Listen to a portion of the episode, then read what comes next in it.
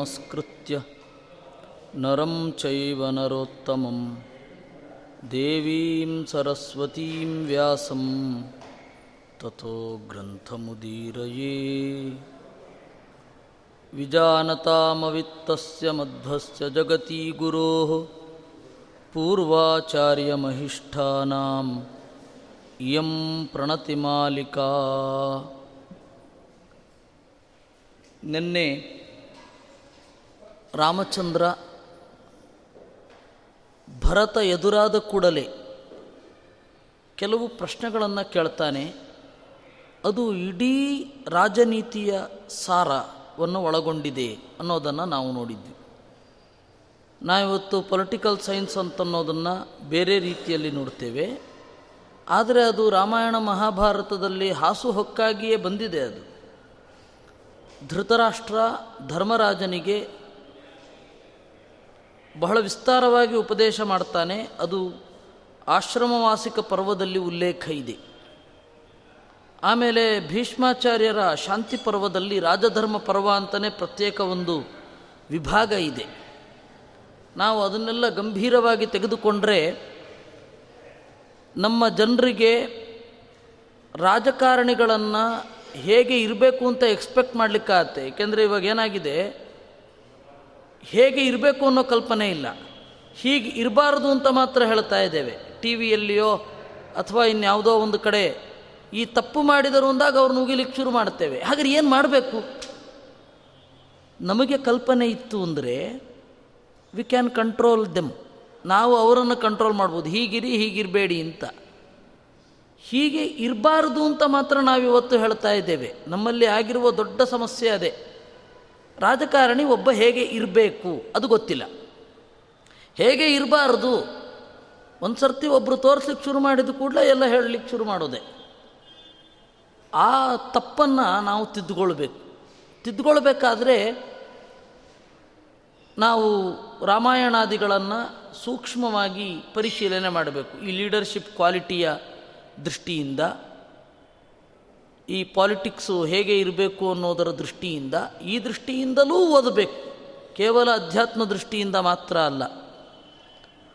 ಅಲ್ಲಿ ರಾಮಚಂದ್ರ ರಾಜನಿಗೆ ಇಷ್ಟು ದೋಷ ಇರಬಾರದು ಅಂತ ಹೇಳ್ತಾನೆ. ಹದಿನಾಲ್ಕು ದೋಷ ಇರಬಾರದು ರಾಜನಿಗೆ. ಯಾವುದ್ಯಾವುದು? ನಾಸ್ತಿಕ್ಯಮನೃತಂ ಕ್ರೋಧಂ, ಪ್ರಮಾದಂ ದೀರ್ಘಸೂತ್ರತಾಂ, ಅದರ್ಶನಂ ಜ್ಞಾನವತಾಂ ಆಲಸ್ಯಂ ಪಂಚವೃತ್ತಿತಾಂ ಏಕಚಿಂತನಮರ್ಥಾನಾಂ ಅನರ್ಥಜ್ಞೈಶ್ಚ ಮಂತ್ರಣಂ ನಿಶ್ಚಿತಾನಾಮನಾರಂಭಂ ಮಂತ್ರಸ್ಯ ಅಪರಿರಕ್ಷಣಂ ಮಂಗಲಸ್ಯ ಅಪ್ರಯೋಗಂಚ ಪ್ರತ್ಯುತ್ಥಾನಂಚ ಸರ್ವಶಃ ಕಚ್ಚಿತ್ವಂ ವರ್ಜಯಸ್ಯೇತಾನ್ ರಾಜದೋಷಾನಶ್ಚತುರ್ದಶ ರಾಜನ ದೋಷಗಳು ಹದಿನಾಲ್ಕು ಅಂತ. ಆ ರಾಜನ ದೋಷಗಳು ಅನ್ನೋದನ್ನು ಲೀಡರ್ನ ದೋಷಗಳು ಅಂತಲೂ ನೀವು ಪರಿಗಣಿಸಿಕೊಳ್ಳಬಹುದು. ಒಂದು ಸಂಸ್ಥೆಯನ್ನು ಲೀಡ್ ಮಾಡುವವನಿಗೆ ಈ ಹದಿನಾಲ್ಕು ದೋಷ ಇರಬಾರದು. ದೇಶವನ್ನು ಆಳುವ ರಾಜನಿಗೂ ಈ ಹದಿನಾಲ್ಕು ದೋಷಗಳು ಇರಬಾರದು. ಅಥವಾ ಒಂದು ಕಂಪನಿಯ ಸಿಇಒಗಳಿಗೂ ಈ ಹದಿನಾಲ್ಕು ದೋಷ ಇರಬಾರದು. ಯಾವುದು ಆ ಹದಿನಾಲ್ಕು ದೋಷಗಳು? ನಾಸ್ತಿಕ್ಯಂ ರಾಜನಾದವನಿಗೆ ಅಥವಾ ಒಬ್ಬ ಲೀಡರ್ಗೆ ನಾಸ್ತಿಕತೆ ಇರಬಾರದು. ನಾಸ್ತಿಕತೆ ಇತ್ತು ಅಂದರೆ ಪ್ರಜೆಗಳು ಇವನನ್ನು ಹೇಗೆ ನಂಬುತ್ತಾರೆ? ನಾಸ್ತಿಕತೆ ಯಾರಲ್ಲಿ ಗಾಢವಾಗಿ ಇರುತ್ತೆ, ಅವರನ್ನು ನಂಬೋದು ಕಷ್ಟ ಆಗತ್ತೆ. ಅಲ್ಲ, ಆಸ್ತಿಕರನ್ನು ನಂಬಿದರೂ ಪ್ರಾಬ್ಲಮ್ ಇದೆ. ಆದರೆ ಅಟ್ಲೀಸ್ಟು ಮೋಸ ಮಾಡುವವರು ಯಾರ ಹೆಸರಿನಲ್ಲೂ ಮೋಸ ಮಾಡ್ಬೋದು ದೇವರ ಹೆಸರಿನಲ್ಲಿ ಮೋಸ ಮಾಡಬಾರದು ಅಂತಲ್ಲ. ಆದರೆ ಅಟ್ಲೀಸ್ಟು ಒಂದು ಭರವಸೆ ಅಂತ ಇರಬೇಕಾದ್ರೆ ಅವನು ನಾಸ್ತಿಕ ಆಗಿರಬಾರದಾಗತ್ತೆ. ಅದರಿಂದಾಗಿ ನಾಸ್ತಿಕ್ಯ ಅನ್ನೋದು ರಾಜನ ದೋಷ.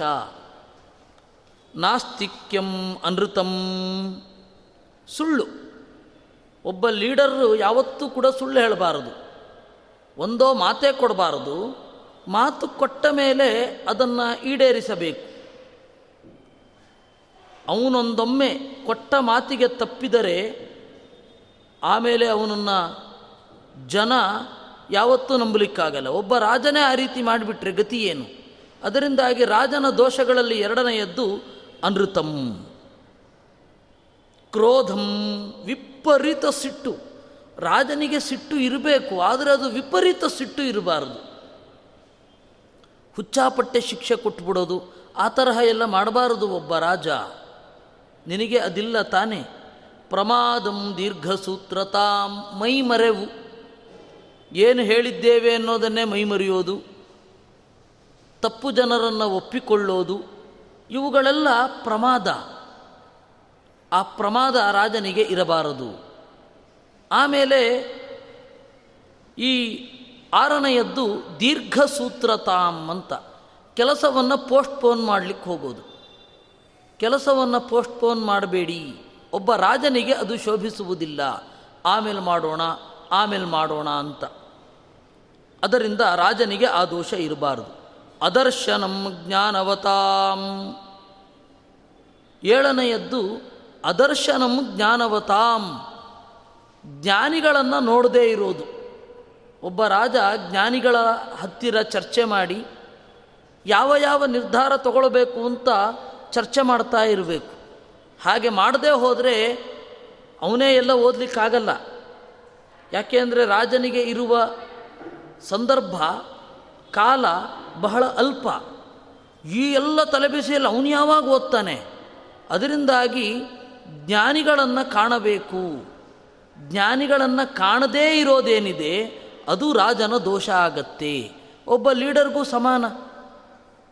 ಪದೇ ಪದೇ ಜ್ಞಾನಿಗಳ ಹತ್ತಿರ ಅವನು ಭೇಟಿ ಮಾಡ್ತಾ ಸಮಯಕ್ಕೆ ತಕ್ಕ ಸಲಹೆಗಳನ್ನು ಪಡ್ಕೊಳ್ತಾ ಇರಬೇಕು. ಅದರ್ಶನಂ ಜ್ಞಾನವತಾಂ. ಆಮೇಲೆ ಆಲಸ್ಯಂ ಸೋಮಾರಿ ಆಗಿರಬಾರದು. ಜಗತ್ತಿನಲ್ಲಿ ಯಾರು ಬೇಕಾದರೂ ಸೋಮಾರಿ ಆಗಿರಬಹುದು. ಆದರೆ ಒಬ್ಬ ರಾಜನಿಗೆ ಸೋಮಾರಿತನ ಇತ್ತು ಅಂದರೆ ಆ ರಾಷ್ಟ್ರಕ್ಕೆ ಅಧಪ್ಪತನ ಕಟ್ಟಿಟ್ಟ ಬುತ್ತಿ. ರಾಜನೇ ಬಹಳ ರಜೆ ತಗೊಳ್ತಾ ಇದ್ರೆ ಗತಿ ಏನು? ಅದರಿಂದ ಆಲಸ್ಯ ಇರಬಾರದು. ಪಂಚವೃತ್ತಿತಾಂ. ಇಂದ್ರಿಯಗಳ ಬಗ್ಗೆ ಜಾಸ್ತಿ ಅದನ್ನು ತೃಪ್ತಿಗೊಳಿಸಲಿಕ್ಕೆ ರಾಜ ಹೋಗಬಾರದು. ಆ ಯಾವ ರಾಜನೂ ಯಶಸ್ವಿಯಾಗೋದಿಲ್ಲ. ಇವತ್ತು ನಮ್ಮ ನಡುವೆ ಪ್ರಸಿದ್ಧರಾದ ಉದ್ಯಮಿಗಳಿರಬಹುದು, ಪ್ರಸಿದ್ಧರಾದ ಕ್ರೀಡಾಪಟುಗಳಿರಬಹುದು ಪ್ರಸಿದ್ಧರಾದ ಯಾರೂ ಇರಬಹುದು? ಈ ಪ್ರಾಚೀನ ಭಾರತದ ಇಂದ್ರಿಯ ನಿಗ್ರಹ ಅನ್ನುವ ಕಾನ್ಸೆಪ್ಟನ್ನು ಯಶಸ್ವಿಯಾಗಿ ಜೀವನದಲ್ಲಿ ಅಳವಡಿಸಿಕೊಂಡಿರ್ತಾರೆ. ಅದರಿಂದ ಒಬ್ಬ ರಾಜನಿಗೆ ಇಂದ್ರಿಯ ನಿಗ್ರಹ ಅನ್ನೋದು ಇರಬೇಕು. ವಿಶೇಷವಾಗಿ ಪಂಚವೃತ್ತಿತಾಮ್ ಕೇಳಬೇಕು ಅಂತ ಅನಿಸಿದ್ದನ್ನೆಲ್ಲ ಕೇಳಲಿಕ್ಕೆ ಹೋಗೋದು, ನೋಡಬೇಕು ಅಂತ ಅನಿಸಿದ್ದನ್ನೆಲ್ಲ ನೋಡ್ಲಿಕ್ಕೆ ಹೋಗೋದು ಮುಟ್ಟಬೇಕು ಅಂತ ಅನಿಸಿದ್ದನ್ನೆಲ್ಲ ಮುಟ್ಲಿಕ್ಕೆ ಹೋಗೋದು, ಇವುಗಳನ್ನು ಮಾಡಬಾರದು. ಏಕಚಿಂತನಮರ್ಥಾನಾಂ. ಮತ್ತು ಒಬ್ಬನೇ ಒಂದು ವಿಷಯವನ್ನು ಯೋಚನೆ ಮಾಡೋದು. ಅದರಷ್ಟು ಭೀಕರ ಇನ್ನೊಬ್ಬ, ಇನ್ನೊಂದಿಲ್ಲ. ಬಹಳ ಜನ ಡಿಪ್ರೆಷನ್ಗೆ ಹೋಗ್ತಾರೆ ಗೊತ್ತಾ? ನಮ್ಮ ಸುತ್ತಮುತ್ತ ಬಹಳ ಜನ ಡಿಪ್ರೆಷನ್ಗೆ ಹೋಗಿಬಿಡ್ತಾರೆ. ಯಾಕೆ ಅಂದರೆ ಒಬ್ಬರೇ ಯೋಚನೆ ಮಾಡ್ತಾ ಇರ್ತಾರೆ. ಒಬ್ಬ ಯೋಚನೆ ಮಾಡಿದ್ರೆ ಆ ಒಂದು ನಡೆದು ಹೋದ ಘಟನೆಯ ಒಂದು ಆಯಾಮ ಮಾತ್ರ ಗೊತ್ತಾಗತ್ತೆ. ಬೇರೆ ಬೇರೆ ಆಯಾಮಗಳು ಗೊತ್ತೇ ಆಗಲ್ಲ. ಅದರಿಂದ ಒಬ್ಬ ರಾಜ ಒಬ್ಬನೇ ಯೋಚನೆ ಮಾಡಬಾರದು. ಹಾಗಂತ ಹೇಳಿ ಎಂಟತ್ತು ಜನರನ್ನು ಸೇರಿಸಿಕೊಂಡು ಯೋಚನೆ ಮಾಡಬಾರದು. ಇಬ್ಬರು ತಪ್ಪಿದರೆ ಮೂರು ಜನ. ಅಷ್ಟೇ ಜನರ ಜೊತೆಗೆ ರಾಷ್ಟ್ರದ ಹಿತಾಸಕ್ತಿಗಳನ್ನು ಯೋಚನೆ ಮಾಡಬೇಕು. ಯಾಕೆಂದರೆ ಆ ಸಮಸ್ಯೆಗಳು ಏನೇನಿರುತ್ತೆ ಎಲ್ಲವನ್ನೂ ಅವರೇ ಹೇಳೋ ಹಾಗಿರಬೇಕು. ಆವಾಗ ಅದಕ್ಕೆ ಕೌಂಟರ್ ಥಿಂಕಿಂಗ್ಗಳು ಬರ್ತಾ ಹೋಗುತ್ತೆ. ಕೌಂಟರ್ ಥಾಟ್ಸ್ ಬರ್ತಾ ಹೋಗುತ್ತೆ. ಆವಾಗ ಯೋಚನೆ ಮಾಡಿದ್ದು ಗಟ್ಟಿಯಾಗತ್ತೆ. ನಾವು ನಮಗೂ ಅಷ್ಟೇ. ನಮ್ಮ ಜೀವನದಲ್ಲಿಯೂ ನಮ್ಮ ಮನೆಯಲ್ಲಿ ಏನೋ ಸಮಸ್ಯೆ ಆಯಿತು ಅಂತ ಇಟ್ಟುಕೊಳ್ಳಿ. ಅದನ್ನು ನಾನು ಇಬ್ಬರತ್ರ ಹೇಳಿದರೆ ಸಲಹೆ ಸಿಗತ್ತೆ. ಅದೇ ನಾನು ನೂರು ಜನರ ಹತ್ರ ಹೇಳ್ಕೊಂಡು ಬಂದರೆ ಒಬ್ಬೊಬ್ಬರು ಒಂದೊಂದು ರೀತಿ ಹೇಳ್ತಾ ಹೋಗ್ತಾರೆ. ಅದಕ್ಕೆ ಒಬ್ಬ ಲೀಡರ್ ಆದವನು, ಒಬ್ಬ ರಾಜನಾದವನು ಇಬ್ಬರ ಹತ್ರ ತಪ್ಪಿದರೆ ಮೂರು ಜನರ ಹತ್ರ ಚಿಂತನೆ ಮಾಡಬೇಕು. ಹಾಗಂತ ಅವನೊಬ್ಬನೇ ಕೂತು ಡಿಸಿಷನನ್ನು ತಗೊಳ್ಬಾರದು. ಅದನ್ನು ಡಿಕ್ಟೇಟರ್ ಅಂತ, ಅವನನ್ನು ಡಿಕ್ಟೇಟರ್ ಅಂತ ಕರೀತಾರೆ. ಎಲ್ಲವನ್ನೂ ತಾನೇ ಕಂಟ್ರೋಲ್ ಮಾಡಲಿಕ್ಕೆ ನೋಡ್ತಾನೆ. ಆಗ ಅದು ಕೆಟ್ಟು ಹೋಗುತ್ತೆ. ಏಕೆಂದರೆ ಯಾರ ಅಭಿಪ್ರಾಯಗಳು ಹೇಗೆ ಇರುತ್ತೆ ಅದು ಯಾವುದನ್ನು ಕೇಳದೆ ಹೋದರೆ ಸಮಸ್ಯೆ. ಏಕಚಿಂತನಮರ್ಥಾನಾಂ ಅನರ್ಥಜ್ಞೈಶ್ಚ ಮಂತ್ರಣಂ. ಸರಿ, ಯಾರ ಜೊತೆ ಮೀಟಿಂಗ್ ಮಾಡಬೇಕು? ಅವರಿಗೆ ಹಲವಾರು ಲಕ್ಷಣಗಳಿದೆ. ಯಾರ ಜೊತೆಗೆ ಮೀಟಿಂಗ್ ಮಾಡಬೇಕು? ನೀನು ಯಾರನ್ನ ಸಲಹೆ ಕೇಳಬೇಕು ಅಂತ. ಯಾರು ಶತ್ರುಗಳಿಂದಲೂ ಕೂಡ ಒಳ್ಳೆಯದಿದ್ದರೆ ಅದನ್ನು ಸ್ವೀಕರಿಸ್ತಾರೋ, ಅವ್ರ ಜೊತೆಗೆ ಮೀಟಿಂಗ್ ಮಾಡಬೇಕು. ಯಾರು ಹಾಗಲ್ಲವೋ ಅವ್ರ ಜೊತೆ ಮೀಟಿಂಗ್ ಮಾಡಬಾರದು ಅಂತ ಹೇಳ್ತಾರೆ ನಿಶ್ಚಿತಾನಾಮನಾರಂಭಂ ಸರಿ ಒಂದು ತೀರ್ಮಾನ ಮಾಡೋದು ಅಂತ ಆಗಿರುತ್ತೆ. ಅದನ್ನು ಶುರುನೇ ಮಾಡಲ್ಲ. ತೊಂಬತ್ತು ಪರ್ಸೆಂಟ್ ಕೆಲಸ ಆಗೋಗಿರುತ್ತೆ ಇನ್ನು ಹತ್ತು ಪರ್ಸೆಂಟು ಏನೋ ಉದಾಸೀನದಿಂದ ಬಿಟ್ಬಿಡೋದು. ಅದು ಕೂಡ ದೇಶ ಅಧೋಗತಿಗೆ ಹೋಗುತ್ತೆ. ಮಂತ್ರಸ್ಯ ಅಪರಿರಕ್ಷಣಂ. ನೀನು ಯೋಚನೆ ಮಾಡಿದ್ದು ಎರಡು ಮೂರು ಜನದ ಒಳಗಡೆನೇ ಇರುತ್ತೆ ತಾನೇ. ಅದು ಎಲ್ಲರಿಗೂ ಗೊತ್ತಾದರೆ ಕೆಲಸ ಎಲ್ಲ ಹಾಳು. ನೀವೇನೇನು ಯೋಚನೆ ಮಾಡಿರ್ತೀರಾ, ಅದೆಲ್ಲ ಹಾಳಾಗಿ ಹೋಗುತ್ತೆ. ಭರತ, ನೀನು ಹಾಗೆ ಮಾಡ್ತಾ ಇಲ್ಲ ತಾನೆ. ಮಂಗಲಸ್ಯ ಅಪ್ರಯೋಗಂಚ. ಮಂಗಲವಾದ ಕ್ರಿಯೆಗಳನ್ನು ಮಾಡದೇ ಇರುವುದು. ಪ್ರತ್ಯುತ್ಥಾನಂಚ ಸರ್ವತಃ. ಎಲ್ಲ ಕಡೆ ವಿರೋಧಿಗಳನ್ನು ಕಟ್ಟಿಕೊಳ್ಳೋದು. ಅದು ಒಬ್ಬ ರಾಜನಿಗೆ, ಒಬ್ಬ ಲೀಡರ್ಗೆ ಅತ್ಯಂತ ಅಪ್ರಯೋಜಕವಾದದ್ದು. ಸುತ್ತಲಿರುವವರನ್ನು ಶತ್ರುಗಳನ್ನಾಗಿ ಮಾಡಿಕೊಳ್ಳಬಾರದು ಕಚ್ಚಿತ್ವಂ ವರ್ಜಯಸ್ಸೇತಾನ್ ರಾಜದೋಷಾಂಶ್ಚತುರ್ದಶ. ಈ ನಾಲ್ಕು, ಹದಿನಾಲ್ಕು ದೋಷಗಳನ್ನು ನೀನು ಬಿಟ್ಟಿದಿ ತಾನೆ, ಇದು ರಾಜರಿಗೆ ಮುಖ್ಯವಾದ ದೋಷ. ಕಚ್ಚಿತ್ತೇ ಸಫಲಾ ವೇದಾ, ಕಚ್ಚಿತ್ತೇ ಸಫಲಾ ಕ್ರಿಯಾ, ಕಚ್ಚಿತ್ತೇ ಸಫಲಾಹದಾರಾ ಕಚ್ಚಿತ್ತೇ ಸಫಲಂ ಶ್ರುತಂ, ನಿನ್ನ ವೇದಗಳು ಸಫಲವಾಗಿವೆಯೇ?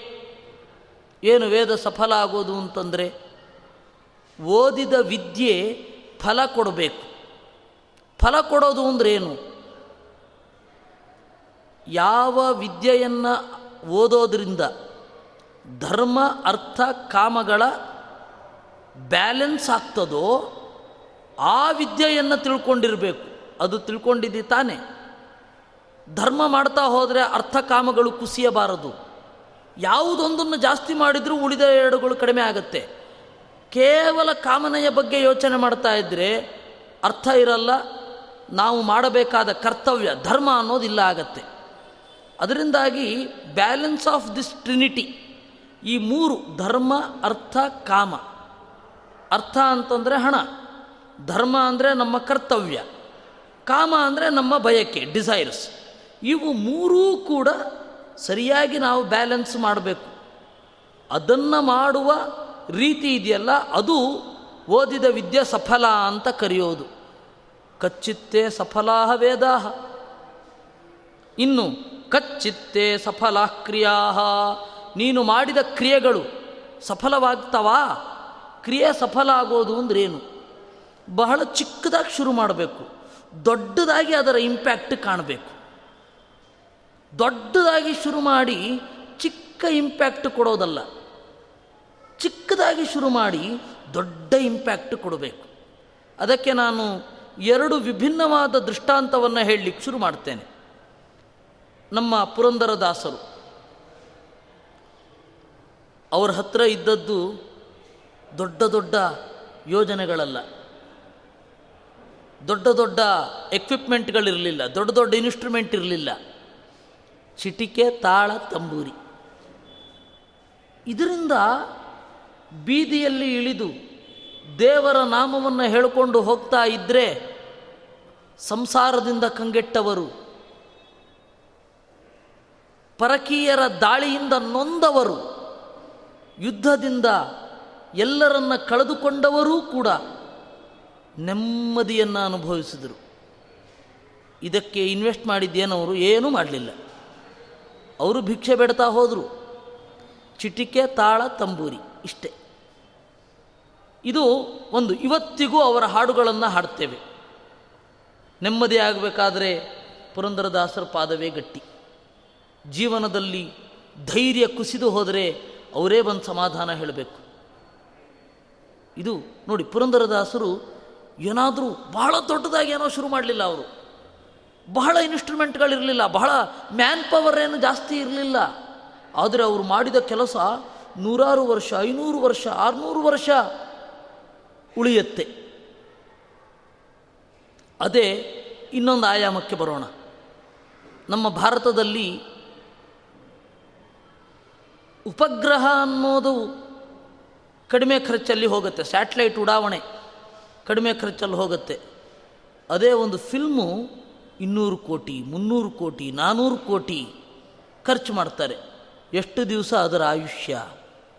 ಬಹಳ ಚೆನ್ನಾಗಿದ್ದರೆ ನೂರು ದಿವಸ ಓಡ್ಬೋದು. ಹೀಗಿರಬಾರ್ದು. ಅದು ಕ್ರಿಯೆಯ ಸಾಫಲ್ಯ ಅಂತಾರೆ ಹಿಂದಿನವರು. ಬಹಳ ಚಿಕ್ಕದಾಗಿ ಶುರು ಮಾಡಬೇಕು. ಅದರ ಇಂಪ್ಯಾಕ್ಟ್ ದೊಡ್ಡದಾಗಿರಬೇಕು. ಬಹಳ ದೊಡ್ಡದಾಗಿ ಶುರು ಮಾಡಿ ಕೆಲವೇ ದಿವಸಗಳಲ್ಲಿ ಅದು ಮನಸ್ಸಿನಿಂದ ಕಣ್ಮರೆಯಾದರೆ ಅದರ ಪ್ರಯೋಜನ ಏನು ಹೇಳಿ? ಅದನ್ನು ರಾಮಚಂದ್ರ ಕೇಳಿದ್ದು, ಕಚ್ಚಿತ್ತೆ ಸಫಲ ಕ್ರಿಯಾ ಆಯಾಸ ಸ್ವಲ್ಪ ಇರಬೇಕು, ಫಲ ಬಹಳ ಬರಬೇಕು. ಆ ತರಹದ ಯೋಚನೆ ಮಾಡ್ತಾ ಇದ್ದಿ ತಾನೇ. ಕಚ್ಚಿತ್ತೇ ಸಫಲಾದಾರಾಹ ಮದುವೆ ಮಾಡಿಕೊಂಡದ್ದು ಸಾರ್ಥಕವಾಗಿದೆಯೋ? ಹೆಂಡಿರನ್ನು ಚೆನ್ನಾಗಿ ಬಳಸಿಕೊಂಡಿದ್ದೀಯಾ? ಏನು ಹಾಗಂದರೆ ಹೆಂಡಿರನ್ನು ಮಾಡಿಕೊಳ್ಳೋದು ಎರಡು ಕಾರಣಕ್ಕಾಗಿ. ಒಂದು ಪರಂಪರೆ ಮುಂದುವರಿಬೇಕು, ನಮಗೆ ಒಂದು ಸಹಾಯ, ಆ ಸಹಾಯದಿಂದ ತೃಪ್ತಿ ಸಿಗಬೇಕು. ಈ ಅರ್ಥದಲ್ಲಿ ನೀನು ಸಂಸಾರವನ್ನು ನಡೆಸ್ತಾ ಇದೀಯಾ? ಸಂಸಾರ ನಡೆಸೋದು ಈ ಎರಡೇ ಕಾರಣಕ್ಕೆ. ಆ ಎರಡು ಪರ್ಪಸ್ಸು ಸರ್ವಾಗ್ತಾ ಇದೆ ತಾನೆ. ಕಚ್ಚಿತ್ತೆ ಸಫಲಂ ಶ್ರುತಂ. ನೀನು ಕೇಳಿದ್ದು ಸಾರ್ಥಕವಾಗಿದೆಯಾ? ಏನು ಕೇಳಿದ್ದು ಸಾರ್ಥಕವಾಗೋದು? ಶೀಲ ವೃತ್ತಫಲಂ ಶ್ರುತಂ. ನಿನ್ನ ನಡತೆ ಸರಿಯಾಗಬೇಕು. ಶಾಸ್ತ್ರವನ್ನು ಕೇಳೋದರಿಂದ. ನಿನ್ನ ಚರಿತ್ರೆಯನ್ನು ನಾಳೆ ಜನ ನಾಲ್ಕು ಜನ ನೆನಪಿಸ್ಕೊಳ್ಳೋ ಹಾಗಿರಬೇಕು.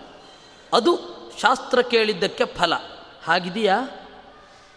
ಕಚ್ಚಿತ್ತೇ ಸಫಲಾ ಅರ್ಥಾ ದುಡ್ಡು ಸಫಲವಾಗಿದೆಯಾ? ಏನು ದುಡ್ಡು ಸಫಲವಾಗೋದು? ದತ್ತ ಭುಕ್ತ ಫಲಂ ಧನಂ ಅಂದರು. ಕೊಡಬೇಕು, ನಾವು ಉಣ್ಣಬೇಕು ಅದೇ ಹಣದ ಪ್ರಯೋಜನ. ಅದೆರಡೂ ಮಾಡದೆ ಹೋದರೆ ತಾನೂ ಉಣ್ಣದೆ, ಬೇರೆಯವ್ರಿಗೂ ಕೊಡದೆ ಹಾಳಾಗಿ ಹೋದರೆ ಏನು ಪ್ರಯೋಜನ ಹೇಳಿ? ಅದರಿಂದ ಹಣ ಸಫಲವಾಗಿದೆಯಾ? ಈ ನಾನು ಹೇಳಿದ ಎಲ್ಲ ಅಂಶಗಳನ್ನು ನಿನ್ನ ಬುದ್ಧಿ ಒಪ್ಕೊಳ್ತಾ ಇದೆಯಾ? ಒಪ್ಕೊಳ್ತಾ ಇದ್ದರೆ ನೀನು ಒಳ್ಳೆ ರಾಜ ಅಂತ ಅರ್ಥ. ಒಪ್ಪಿಕೊಳ್ಳದೆ ಗಲಾಟೆ ಮಾಡಿದರೆ ನೀನು ಕೆಟ್ಟ ರಾಜ ಅಂತ ಅರ್ಥ. ನಿನ್ನ ಬುದ್ಧಿ ಇದೆ, ದಾರಿಯಲ್ಲಿ ಹೋಗ್ತಾ ಇದೆ ತಾನೇ.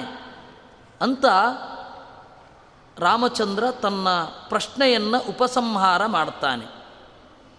ಕಡೇನಲ್ಲಿ ಒಂದು ಮಾತಿದೆ. ಕಚ್ಚಿತ್ ಸ್ವಾದು ಕೃತಂ ಭೋಜ್ಯಂ ಏಕೋ ನಾಶ್ನಾಸಿ ರಾಘವ ಏನಪ್ಪ? ಅತ್ಯಂತ ರುಚಿಕಟ್ಟಾದ ಭೋಜನವನ್ನು ನೀನೊಬ್ಬನೇ ಊಟ ಮಾಡ್ತಾ ಇಲ್ಲ ತಾನೆ. ಹಂಚುತ್ತಾ ಇದ್ದೀ ತಾನೆ ಎಲ್ಲರಿಗೂ. ನಾನೊಬ್ಬನೇ ಊಟ ಮಾಡೋದು, ಅಥವಾ ಸಿಹಿಯನ್ನು ನಾನೊಬ್ಬನೇ ತಿನ್ನೋದು, ಆ ತರಹ ಇಲ್ಲ ತಾನೆ. ಶಾಸ್ತ್ರದವರು ಹೇಳ್ತಾರೆ, ಸುಭಾಷಿತ ಒಂದು ಉಂಟು, ಏಕಸ್ವಾದು ನಭುಂಜೀತ ಅಂತ. ಸಿಹಿಯಾದದ್ದನ್ನು ಒಬ್ಬನೇ ತಿನ್ನಬಾರದು ಹತ್ತು ಹಲವಾರು ಜನರಿಗೆ ಹಂಚಿ ತಿನ್ನಬೇಕು ಅಂತ. ಹಾಗೆ ಮಾಡ್ತಾ ಇದ್ದಿ ತಾನೆ ನೀನು ಕಚ್ಚಿದಾಶಂಸಮಾನೇಭ್ಯೋ ಮಿತ್ರೇಭ್ಯ ಸಂಪ್ರಯಚ್ಛಸಿ. ನೀನು ಊಟ ಮಾಡಬೇಕಾದ್ರೆ ಹಲವಾರು ನಿನ್ನ ಮಿತ್ರರು ನಗನಗತಾ ನಿನ್ನ ಜೊತೆ ಕೂತ್ಕೊಂಡು ಊಟ ಮಾಡ್ತಾರೆ ತಾನೆ ಅದೇ ಜೀವನದ ಸಾಫಲ್ಯ. ಹೀಗೆ ಇದೆಯಾ ನೀನು? ಏನಾದರೂ ಬದಲಾಗಿದೆಯಾ? ರಾಜನಾದಾಗಲೂ ಹೀಗೆ ಇರಬೇಕು ಅಂತ ರಾಮಚಂದ್ರ ಹೇಳ್ತಾನೆ. ಹೀಗೆ ಕಚ್ಚಿತ್ ಸರ್ಗದ ಅತ್ಯಂತ ಪ್ರಮುಖ ಅಂಶಗಳನ್ನು ನಾವು ನೋಡಿದೆವು. ಈ ರೀತಿ ಭರತ ಹೇಳಿದ ಮೇಲೆ, ರಾಮಚಂದ್ರ ಹೇಳಿದ ಮೇಲೆ ಭರತ ಅಳ್ತಾನೆ. ಇಲ್ಲ ಇಲ್ಲ, ನಾನು, ನೀನು ಹೇಳಿದ್ದೆಲ್ಲ ರಾಜನೀತಿ, ಅದು ನನ್ನ ಕೈನಲ್ಲಿ ಮಾಡಲಿಕ್ಕಾಗಲ್ಲ. ನೀನು ಬಂದು ರಾಜನಾಗು. ಬೇಕಂದರೆ ನಿನ್ನ ಪರವಾಗಿ ನಾನು ಕಾಡಿನಲ್ಲಿರ್ತೇನೆ ಅಂತ. ಎಷ್ಟು ಹೇಳಿದರೂ ಕೇಳೋಲ್ಲ. ಅದು ನಿಮಗೆ ಗೊತ್ತಿದೆ. ಅದಾದ ಮೇಲೆ ಜಾಬಾಲಿ ಅಂತ. ಈ ಜಾಬಾಲಿ ಯಾರು ಗೊತ್ತಾ? ದಶರಥನ ಮಂತ್ರಿಗಳಲ್ಲಿ ಒಬ್ಬರು ಮಂತ್ರಿ ಅಂತ ಹೇಳಿದ್ರೆ ಅವರು ಋಷಿಗಳೇ. ಸಲಹೆ ಸೂಚನೆಗಳನ್ನು ಕೊಡ್ತಾ ಇದ್ದವರು. ಪಂಚಾಗ್ನಯ ಇವ ಅಂತ ಹೇಳ್ತಾರೆ. ಐದು ಅಗ್ನಿಗಳಂತೆ ಶೋಭಿಸ್ತಾ ಇದ್ದರು ಅದರಲ್ಲಿ ಜಾಬಾಲಿಯು ಒಬ್ಬ. ಅವನು ಪುರೋಹಿತ. ಒಬ್ಬ ಪುರೋಹಿತ ಈ ರೀತಿ ಮಾತಾಡ್ತಾನೆ ಅಂತಂದರೆ ನಿಮಗೆ ನಂಬಲಿಕ್ಕೆ ಕಷ್ಟ ಆಗತ್ತೆ. ಅವನು ಹೇಳ್ತಾನೆ ಸಾಧುರಾಗವಮಾಭೂತೆ ಬುದ್ಧಿರೇವಂ ನಿರರ್ಥಿಕಾ. ರಾಮ, ಈ ರೀತಿ ಹುಚ್ಚುಚ್ಚು ನಿರ್ಧಾರ ಎಲ್ಲ ಮಾಡಬಾರದು. ನಿನ್ನ ಪಾಲಿಗೆ ಬಂದ ಭೋಗವನ್ನು ಅನುಭವಿಸಬಾರದೆ. ಯಾಕೆ? ಕಕ್ಕಸ್ಯ ಪುರುಷೋ ಬಂಧು ಏನು ಹೇಳ್ತಾ ಇದ್ದೀನಿ ನೀನು? ನಮ್ಮ ಅಪ್ಪ ಅವರ ಮಾತನ್ನು ನಡೆಸಲಿಕ್ಕಾಗಿ ನಾನು ವನವಾಸ ಮಾಡಬೇಕು ಅಂತ ಯಾರಿಗೆ ಯಾರು ಬಂಧು? ವಸ್ತುತಃ ಇದರಿಂದ ವೈರಾಗ್ಯ ಬರಬೇಕು. ನಾಸ್ತಿಕರು ಇದನ್ನು ಬಳಸ್ಕೊಂಡ್ರೆ ಏನಾಗತ್ತೆ ನೋಡಿ. ಕಕ್ಕಸ್ಯ ಪುರುಷೋ ಬಂಧು ಯಾರಿಗೆ ಯಾರು ಬಂಧು?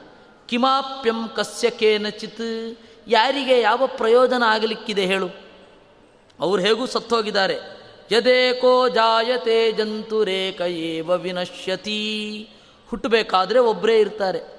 ಸಾಯಬೇಕಾದ್ರೆ ಒಬ್ಬರೇ ಸಾಯ್ತಾರೆ. ಹೀಗಾಗಿ ನಾವು ಯಾರ ಪರವಾಗಿ ಯಾವ ಕೆಲಸ ಮಾಡಬೇಕು, ಯಾರಿಗಾಗಿ ಯಾವ ಕೆಲಸ ಮಾಡಬೇಕು, ಎಲ್ಲ ಕೆಲಸಗಳನ್ನು ನಮಗಾಗಿ ಮಾಡಿಕೊಳ್ಬೇಕು. ತಸ್ಮಾನ್ ಮಾತಾ ಪಿತಾ ಚೇತಿ. ರಾಮ ಸಜ್ಜೇತಯೋ ನರಹ ಅದರಿಂದ ತಂದೆ, ತಾಯಿ, ಅವ್ರಿಗೆ ಗೌರವಿಸ್ತೇನೆ, ಅವರನ್ನು ಚೆನ್ನಾಗಿ ನೋಡ್ಕೊಳ್ತೇನೆ. ಈ ಸಂಕಲ್ಪವೇ ವೇಸ್ಟು. ನೀನು ಸತ್ ಮೇಲೆ ಈ ತಂದೆ, ಅವನು ಪುಣ್ಯ ಕಾಯತ್ತ ನಿನ್ನ? ಇಲ್ಲ. ಸತ್ ಮೇಲೆ ಮುಗೀತು, ಯಾರಿಗೆ ಯಾರುಂಟು? ಅದರಿಂದಾಗಿ ಯಾವ ಪುಣ್ಯದ ಕೆಲಸಗಳನ್ನು ಮಾಡೋದ್ರಲ್ಲಿ ಅರ್ಥ ಇಲ್ಲ. ನಾನು ನಮ್ಮಪ್ಪನಿಗೆ ಮಾತು ಕೊಟ್ಬಿಟ್ಟಿದ್ದೆ, ಅದರಿಂದಾಗಿ ಕಾಡಿನಲ್ಲಿರ್ತೇನೆ ಅನ್ನೋದೇ ವೇಸ್ಟು ಅಂತಾನೆ ಜಾಬಾಲಿ. ಒಬ್ಬ ಪರ್ಟಿಕ್ಯುಲರ್ ನಾಸ್ತಿಕ ನಾಸ್ತಿಕತೆಯ ಬಗ್ಗೆ ಮಾತನಾಡೋದಕ್ಕಿಂತ ತೀವ್ರವಾಗಿ ಒಬ್ಬ ಆಸ್ತಿಕ ನಾಸ್ತಿಕನಾಗಿ ಬದಲಾದರೆ ಅಷ್ಟು ತೀವ್ರತೆ ಇರುತ್ತೆ. ಎಷ್ಟು ತೀವ್ರತೆಯಲ್ಲಿ ಮಾತಾಡ್ತಾನೆ ನೋಡಿ, ಉನ್ಮತ್ತ ಇವ ಸಜ್ಞೇಯೋ ನಾಸ್ತಿಕಶ್ಚಿದ್ಧಿಕಸ್ಯ ಚಿತ್ ನಮ್ಮ ಅಪ್ಪ ಹೋದರು, ಆದರೂ ಕೂಡ ಅವರನ್ನು ನಾನು ನಂಬುತ್ತೇನೆ, ಅವರ ಮಾತನ್ನು ನಾನು ನಡೆಸ್ಕೊಡ್ತೇನೆ ಅಂದರೆ ಅವನು ಹುಚ್ಚ ಅಂತ ತಿಳ್ಕೊಳ್ಬೇಕು. ರಾಮ, ಅದರಿಂದಾಗಿ ನೀನು ಹಾಗೆ ಹುಚ್ಚ ಆಗಬೇಡ. ಯಾಕೆ? ಅಲ್ಲ ರಾಮ, ಸತ್ತ ಮೇಲೆ ಶ್ರಾದ್ದ ಮಾಡ್ತೇವೆ ಯಾವ ಕರ್ಮಕ್ಕೆ? ಇದು ಜಾಬಾಲಿ ಹೇಳೋದು. ಸತ್ತ ಮೇಲೆ ಶ್ರಾದ್ದ ಮಾಡ್ತೇವೆ ಯಾವ ಕರ್ಮಕ್ಕೆ ಅದು? ಯಾಕೆ? ಯಥಾ ಗ್ರಾಮಾಂತರಂ ಗಚ್ಚನ್ ನರ ಕಶ್ಚಿತ್ ಕ್ವಚಿದ್ವಸೇತ್. ಉತ್ಸೃಜ್ಯತ ತಮಾವಾಸಂ ಪ್ರತಿಷ್ಠೆ ತಾಪರೇಹನಿ. ಒಬ್ಬ ಒಂದು ಹಳ್ಳಿಗೆ ಹೋಗ್ತಾನೆ. ಅಲ್ಲಿ ಆ ಎರಡು ದಿವಸ ಇರ್ತಾನೆ, ಅಲ್ಲಿಂದ ಮುಂದೆ ಹೋಗ್ತಾನೆ. ಅದೇ ರೀತಿ ಎಲ್ಲಿಂದಲೋ ಬಂದವರು, ಇಲ್ಲಿ ನಿಂದವರು, ಎಲ್ಲಿಗೋ ಹೋಗುವವರು. ಎಲ್ಲಿಂದ ಬಂದೆವೂ ಗೊತ್ತಿಲ್ಲ, ಎಲ್ಲಿಗೆ ಹೋಗ್ತೇವೂ ಗೊತ್ತಿಲ್ಲ. ಈ ಮಧ್ಯದಲ್ಲಿ ಆ ಜೀವದ ಗತಿಯನ್ನು ತಿಳಿಯದೆ ಆ ಜೀವಕ್ಕೆ ಕೊಟ್ಟ ಮಾತನ್ನು ಉಳಿಸ್ತೇನೆ ಅನ್ನೋದು ಎಲ್ಲಿ? ಇವಾಗ ದಶರಥ ಒಂದು ವೇಳೆ ಇದ್ದರೆ ಓಕೆ. ದಶರಥನೇ ಇಲ್ಲದೆ ಹೋದರೆ ಏನು ಪ್ರಯೋಜನ? ಪಿತ್ರ್ಯಂ ರಾಜ್ಯಂ ಪರಿತ್ಯಜ್ಯ, ಪಿತಾ ಮಾತಾ ಗೃಹಂ ವಸು, ಆವಾಸ ಮಾತಂ ಕಾ ಕುತ್ರ, ಸಜ್ಜಂತೆ ನಾತ್ರ ಸಜ್ಜನಾ ನೋಡು, ತಂದೆಯಿಂದ ಬಂದೆವು. ಈ ತಾಯಿಯನ್ನು ಹೊಂದಿದೆವು. ಇಲ್ಲಿ ಹುಟ್ಟಿದೆವು. ಈ ಪರಿಸರ ನಮ್ಮದಾಯಿತು. ಇದನ್ನು ಬಿಟ್ಟು ಬೇರೆ ಯಾವ ಪ್ರಯೋಜನ ಇದೆ? ನತೆ ಕಶ್ಚಿತ್ ದಶರಥ. ದಶರಥ ಸತ್ತು ಹೋದ್ಮೇಲೆ ದಶರಥನಿಗೂ ನಿನಗೂ ಏನು ಸಂಬಂಧ? ಅಲ್ಲ, ತಂದೆ. ಏನು ತಂದೆನೋ? ಬೀಜ ಮಾತ್ರಂ ಪಿತಾ ಜಂತೋ ಶುಕ್ಲಂ ರುಧಿರಮೇವಚ ತಂದೆಯ ದೇಹದಲ್ಲಿರುವ ರೇತಸ್ಸು, ತಾಯಿಯ ದೇಹದಲ್ಲಿರುವ ರಕ್ತ ಎರಡೂ ಸೇರಿ ಈ ದೇಹ ಆಯಿತು. ತಂದೆನ ಕಾರಣ ಇಲ್ಲ. ರೇತಸ್ಸು ಮತ್ತು ರಕ್ತ ಅನ್ನೋದು ಕಾರಣ. ಅದರಿಂದಾಗಿ ತಂದೆ ಕಾರಣ ಅಲ್ಲ. ತಂದೆಯನ್ನು ಮೀರಿದ್ರೆ ಏನು ತಪ್ಪು? ಇದು ಜಾಬಾಲಿ ಕೇಳ್ತಕ್ಕಂಥ ಪ್ರಶ್ನೆ. ನಾನು ಈ ರೀತಿ ಪ್ರಶ್ನೆ ಕೇಳ್ತಾ ಇರಬೇಕಾದ್ರೆ ನಿಮಗೇನು ಉತ್ತರ ಹೊಳೆಯುತ್ತೆ ಅಂತ ಹೇ ನೀವು ಚಿಂತನೆ ಮಾಡಿಕೊಳ್ಳಿ. ಒಮ್ಮೆ ದಿಗ್ಭ್ರಾಂತಿ ಆಗುತ್ತೆ. ಜಾಬಾಲಿ ಅಂತವ್ರು ಈ ಥರ ಹೇಳಿಬಿಟ್ರ ಅಂತ. ಪ್ರವೃತ್ತಿ ಪ್ರವೃತ್ತಿರೇಷಾಮರ್ತ್ಯಾನಾಂ ತಂತು ಮಿಥ್ಯಾ. ವಿಹನ್ಯಸೆ ಸತ್ತವರು ಸತ್ರು. ಸತ್ತ ಮೇಲೆ ಅವ್ರು ಎಲ್ಲಿ ಇಲ್ಲಿ ಕೇಳಲಿಕ್ಕೆ ಬರ್ತಾರೆ? ನೀನು ಪಾಲನೆ ಮಾಡದೆ ಹೋದರೆ ಅವ್ರಿಗೆ ನೋವಾಗತ್ತಾ? ಎಲ್ಲ ಮರ್ತು ಹೋಗಿರುತ್ತೆ. ಬ್ಯಾಂಕ್ ಅಕೌಂಟು ಲಕ್ಷಾಂತರ ಉಂಟು. ನಾನು ಸತ್ತು ಹೋದೆ. ಮುಂದಿನ ಜನ್ಮದಲ್ಲಿ ಬಂದರು. ನಾನು ಅದೇ ಥರ ಸೈನ್ ಮಾಡಿದ್ರು. ದುಡ್ಡು ಸಿಗಲ್ಲ. ಅದರಿಂದಾಗಿ ಇಲ್ಲಿರೋದರಲ್ಲೇ ಅನುಭವಿಸ್ಬಿಡ್ಬೇಕಷ್ಟೇ. ನಾನು ರಾಜ್ಯಭಾರ ಮಾಡೋಲ್ಲ, ನಮ್ಮಪ್ಪನ ಮಾತನ್ನು ನಡೆಸ್ತೇನೆ, ಏನರ್ಥ ಇದಕ್ಕೆ? ಅರ್ಥಧರ್ಮ ಪರಾಯೇಯೇ ತಾನ್ ಸ್ತಾನ್ ಶೋಚಾಮಿ ನೇತರಾನ್ ತೇ ಹಿ ದುಃಖಮಿಹ ಪ್ರಾಪ್ಯ ವಿನಾಶಂ ಪ್ರೇತ್ಯ ಭೇಜಿರೇ. ನೋಡು, ಧರ್ಮ ಧರ್ಮ ಅಂತ ಜೀವನವನ್ನು ಸವೆಸುವವರನ್ನು ನೋಡಿ ನನಗೆ ಕರುಣೆ ಉಂಟಾಗತ್ತೆ. ಯಾವ, ಯಾವುದು ಇಲ್ಲವೋ ಅದ್ರ ಬಗ್ಗೆ ಒದ್ದಾಡ್ತಾ ಇದ್ದಾರೆ. ಅಷ್ಟಕಾ ಪಿತೃದೇವತ್ಯಂ ಇತ್ಯಯಂ ಪ್ರಸೃತೋ ಜನ ಶ್ರಾದ್ದ ಮಾಡಬೇಕು, ಪಿತೃಕಾರ್ಯ ಮಾಡಬೇಕು, ಪಕ್ಷಮಾಸ ಬಂತು, ಅಷ್ಟಕಾ ಶ್ರಾದ್ದ ಷಣ್ಣವತಿ ಶ್ರಾದ್ದ ಮಾಡಬೇಕು ಅಂತ ಜನ ಎಲ್ಲ ಹೇಳ್ತಾರೆ. ಅನ್ನಸ್ಯೋಪದ್ರವಂ ಪಶ್ಯ. ಏನು ಅನ್ನದ ಉಪದ್ರವ? ಮೃತೋ ಹಿಕಿಮ ಶಿಷ್ಯತಿ. ಸತ್ತು ಹೋದ್ಮೇಲೆ ಏನಪ್ಪ ಊಟ ಮಾಡ್ತಾನವನು ಯಾರಿಗಾಗಿ ಕೊಡ್ತೀರೋ ಅವನೇ ಇಲ್ಲ. ಯದಿ ಭುಕ್ತಮಿಹಾನ್ಯೇನ ದೇಹಮನ್ಯಸ್ಯ ಗಚ್ಚತಿ. ದದ್ಯಾತ್ರವಸತಶ್ರಾದ್ದಂ ನ ತತ್ಪಥ್ಯಶನಂ ಭವೇತ್. ಒಬ್ಬ ತಿನ್ನೋದು ಇನ್ನೊಬ್ಬರಿಗೆ ಹೋಗೋದಾದರೆ, ನಾನು ಇಲ್ಲಿ ಇಟ್ಟದ್ದು, ನಾನು ನೋಡ್ತಾನೇ ಇರ್ತೇನೆ. ಅನ್ನದ ಉಂಡೆ ಇಲ್ಲೇ ಉಂಟು, ಪಿಂಡ ಇಲ್ಲೇ ಉಂಟು, ಇನ್ಯಾರಿಗೋ ತೃಪ್ತಿ ಆಗತ್ತೆ ಅಂತ ನಾವು ನಂಬೋದಾದರೆ, ಅಥವಾ ನಿಜವಾಗಿಯೂ ಆ ರೀತಿ ಆಗೋದಾದರೆ, ನಾಳೆ ನಾನು ಹೇಳ್ಬೋದು, ನಾಳೆ ಬಾಂಬೆಗೆ ಹೋಗ್ತಾ ಇದ್ದೀನಿ ಮಹಾರಾಯ ಮಧ್ಯದಲ್ಲಿ ಊಟ ಮಾಡಲಿಕ್ಕೆ ಟೈಮ್ ಇಲ್ಲ, ನೀನು ಒಂದು ಶ್ರಾದ್ದ ಇಟ್ಬಿಡು ಅಂತ ಹೇಳ್ಬೋದಲ್ಲ. ಅದರಿಂದ ದಾನ ಸಂವನನ ಹೇತೆ ಶಾಸ್ತ್ರದಲ್ಲೆಲ್ಲ ಉಂಟು, ದಾನ ಮಾಡಿ ಅಂತ ಅದರ ಅಭಿಪ್ರಾಯ ಅಷ್ಟೇ. ಇದರ ಮೇಧಾವಿಗಳೇ ಇದನ್ನು ಮಾಡಿದ್ದಾರೆ. ಎಂತಹ ಅರ್ಥಹೀನ ಸಂಪ್ರದಾಯದ ಹಿಂದೆಯೂ ಒಬ್ಬ ಮೇಧಾವಿಯ ಕೈಚಳಕ ಇರುತ್ತೆ. ಎಂಥದೇ ಅರ್ಥಹೀನ ಸಂಪ್ರದಾಯ ಆಗಲಿ. ಕೆಲವೊಂದು ಕಾಲ ಕಳೆದುಕೊಂಡಂತೆ ಔಟ್ಡೇಟೆಡ್ ಆಗಿರುತ್ತೆ. ಉದಾಹರಣೆಗೆ ರಾತ್ರಿ ಏನನ್ನು ಬಿಸಾಕಬಾರದು ಅಂತ. ಲೈಟ್ ಇರಲಿಲ್ಲ ಆವಾಗ ಹೇಳ್ತಾ ಇದ್ರು ಅಷ್ಟೇ. ನೀರಿನಲ್ಲಿ ಬರೆದ್ರೆ ಸಾಲ ಆಗತ್ತೆ ಅಂತ. ಹೌದು. ಆ ನೀರು ಜಾರಿ ಒಬ್ಬ ತಲೆ ಹೊಡ್ಕೊಂಡ್ರೆ ವೈದ್ಯರ ಹತ್ರ ಹೋಗಬೇಕಲ್ಲ, ದುಡ್ಡು ಖರ್ಚಾಗತ್ತೆ ಅಷ್ಟೇ. ಇದ್ದಿಲಲ್ಲಿ ಬರೆದ್ರೆ ಸಾಲ ಆಗುತ್ತೆ, ಅವೆಲ್ಲ ಕಾಮನ್ ಸೆನ್ಸ್ ರೀ ಅದು. ಇದ್ದಿಲಲ್ಲಿ ಬರೆದ್ರೆ ಸಾಲ ಆಗುತ್ತೆ, ಹೌದು, ಬಣ್ಣ ಹೊಡಿಸ್ಬೇಕಲ್ಲ. ಅದರಿಂದ ಯಾವುದೇ ಔಟ್ಡೇಟೆಡ್ ಆಗಿರುವ ಸಂಪ್ರದಾಯದ ಹಿಂದೆಯೂ ಕೂಡ ಒಂದು ಬುದ್ಧಿವಂತ ಮೆದುಳು ಇರುತ್ತೆ. ಅದೇ ರೀತಿ ಶ್ರಾದ್ದವೂ ಕೂಡ. ದಾನ ಮಾಡಿ ಅಂತ ಅದರ ಅಭಿಪ್ರಾಯ ಅಷ್ಟೇ. ಅದನ್ನು ನಂಬಿಕೊಂಡು ನಮ್ಮ ಅಪ್ಪ ಇದ್ದಾನೆ, ಅವನ ಮಾತಿಗೆ ನಾನು ನಡೆಸ್ಕೊಡಬೇಕು, ಅದರಿಂದಾಗಿ ನಾನು ಕಾಡಿನಲ್ಲಿರ್ತೇನೆ, ರಾಜ್ಯಭಾರ ಮಾಡಲ್ಲ ಅಂತ ಇದೆಯಲ್ಲ ರಾಮ, ಏನು ಹೇಳಬೇಕು ನಿನಗೆ ಅಂತ ಜಾಬಾಲಿ ಅಟ್ಯಾಕ್ ಮಾಡ್ತಾನೆ. ಈಗ ಹೇಳಿ, ಈಗಿನ ಬುದ್ಧಿಜೀವಿಗಳಿಗಿಂತಲೂ ಪ್ರಖರವಾದ ಪ್ರಶ್ನೆಗಳಿದೆಯಾ ಇಲ್ವ?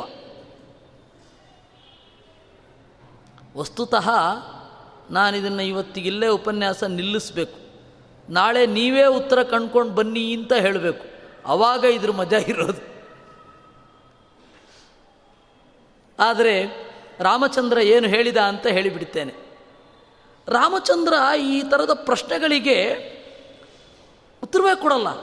ಜಾಬಾಲಿಯನ್ನು ಬೈಲಿಕ್ಕೆ ಶುರು ಮಾಡ್ತಾನೆ. ಏನಂತ ಬೈತಾನೆ? ಭವಾನ್ ಮೇ ಪ್ರಿಯ ಕಾಮಾರ್ಥಂ ವಚನಂ ಯದಿ ಹೋಗ್ತವಾನ್ ಅಪಥ್ಯಂ ಪಥ್ಯ ಸಂಕಾಶಂ ಅಕಾರ್ಯಂ ಕಾರ್ಯ ಸಂಮಿತಂ ನನ್ನನ್ನು ರಾಜ್ಯದಲ್ಲಿ ಕೂಡಿಸುವ ಒಂದೇ ಒಂದು ಉದ್ದೇಶದಿಂದ ಈ ತರಹದ ವಾದಗಳನ್ನೆಲ್ಲ ನೀವು ಮಾಡ್ತಾ ಇದ್ದೀರಾ? ಬೇರೆ ಯಾವ ಉದ್ದೇಶವೂ ಇಲ್ಲ. ಜನ ಏನು ಅನ್ಕೊಂಡು ಬಿಡ್ತಾರೆ ಜಾಬಾಲಿಗಳು, ನಾಸ್ತಿಕರು, ಅವರ ಪ್ರಶ್ನೆಗೆ ನಮ್ಗೆ ಉತ್ತರ ಗೊತ್ತಾಗ್ತಾ ಇಲ್ಲ. ಅದರಿಂದಾಗಿ ನಾವು ನಾಸ್ತಿಕರಾಗಬೇಕೇನೋ ಅಂತ ಅಂದ್ಕೊಂಡ್ಬಿಡ್ತಾರೆ. ನೀವು ಇದುವರೆಗೂ ಹೇಳ್ತಾ ಇರೋದು ನನ್ನನ್ನು ರಾಜ್ಯದಲ್ಲಿ ಮರಳಿ ಕೂಡಿಸಬೇಕು ಅನ್ನೋ ಒಂದೇ ಕಾರಣ. ಅಷ್ಟೇ ಹೇಳ್ತಾ ಇದ್ದೀರಾ? ನೀವೀಗ ಹೇಳ್ತಾ ಇರೋದು ಕೇಳಲಿಕ್ಕೆ ಇಷ್ಟ, ಆದರೆ ಮಾಡಲಿಕ್ಕೆ ಹಿತ ಅಲ್ಲ. ಇಷ್ಟವಾದದ್ದೆಲ್ಲ ಹಿತ ಅಲ್ಲ, ಹಿತವಾದದ್ದೆಲ್ಲ ಇಷ್ಟ ಆಗಲ್ಲ. ಹಿತ ಬೇರೆ, ಇಷ್ಟ ಬೇರೆ.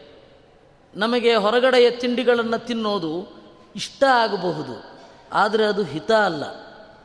ಮೈದಾದಲ್ಲಿ ಮಾಡಿದ್ದು ರುಚಿ ಇರಬಹುದು, ಆದರೆ ಅದು ಹೊಟ್ಟೆಗೆ ಆರೋಗ್ಯಕ್ಕೆ ಒಳ್ಳೆಯದಲ್ಲ ಹಾಗೆ ನೀವು ನನಗೆ ಇಷ್ಟವನ್ನು ಹೇಳ್ತಾ ಇದ್ದೀರಾ, ಅಪಥ್ಯಂ ಪಥ್ಯ ಸಂಕಾಶಂ ಯಾವ ರೀತಿ ನಡಿಬಾರ್ದೋ ಅದನ್ನು ಫೈನ್ ಟ್ಯೂನ್ ಮಾಡಿ ಫೈನ್ ಕೋಟ್ ಮಾಡಿ ಕೊಡ್ತಾ ಇದ್ದೀರ ನನಗೆ. ನಿರ್ಮರ್ಯಾದಸ್ತು ಪುರುಷ ಪಾಪಾಚಾರ ಸಮನ್ವಿತ ಮಾನಂನ ಲಭತೆ ಸತ್ಸು ಭಿನ್ನ ಚಾರಿತ್ರ ದರ್ಶನ. ನೀವು ಮಾಡಿದ ನಾಸ್ತಿಕವಾದ ಯಾರಿಗೆ ಇಷ್ಟ ಆಗತ್ತೆ ಗೊತ್ತಾ? ಯಾರಿಗೆ ಈ ಕಟ್ಟುಪಾಡು ಬೇಡ ಅಂತ ಇರುತ್ತೆ? ಯಾರಿಗೆ ಒಳೊಳಗಡೆ ಇದನ್ನೆಲ್ಲ ಮಾಡಲಿಕ್ಕೆ ಸೋಮಾರಿತನ ಇರುತ್ತೆ? ಅವ್ರಿಗಿಷ್ಟ ಆಗತ್ತೆ.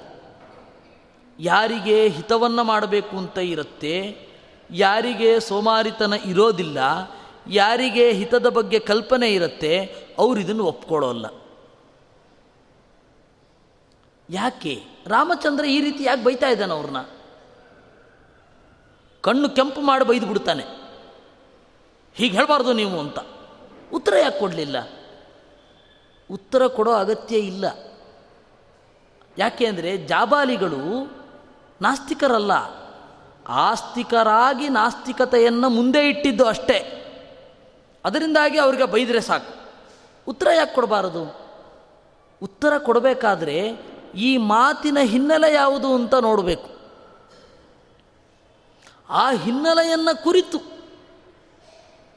ನಾವೇನು ಮಾಡಬೇಕು? ಮುಂದುವರಿಬೇಕು. ಆ ಹಿನ್ನೆಲೆಯನ್ನು ಅಟ್ಯಾಕ್ ಮಾಡಬೇಕು. ಒಬ್ಬ ಒಂದು ಪ್ರಶ್ನೆ ಕೇಳ್ತಾನೆ ಅಂದರೆ, ಆ ಪ್ರಶ್ನೆಯನ್ನು ನೋಡೋದಲ್ಲ, ಆ ಪ್ರಶ್ನೆಯ ಹಿಂದಿನ ಮನೋಭಾವ ಏನು ಅಂತ ಬಹಳ ಬಾರಿ ನೋಡಬೇಕಾಗತ್ತೆ. ಅದರಿಂದಾಗಿ ಈ ಪ್ರಶ್ನೆಗಷ್ಟೇ ಉತ್ತರ ಕೊಟ್ಟರೆ ಅವನಿಗೆ ತೃಪ್ತಿ ಆಗಲ್ಲ.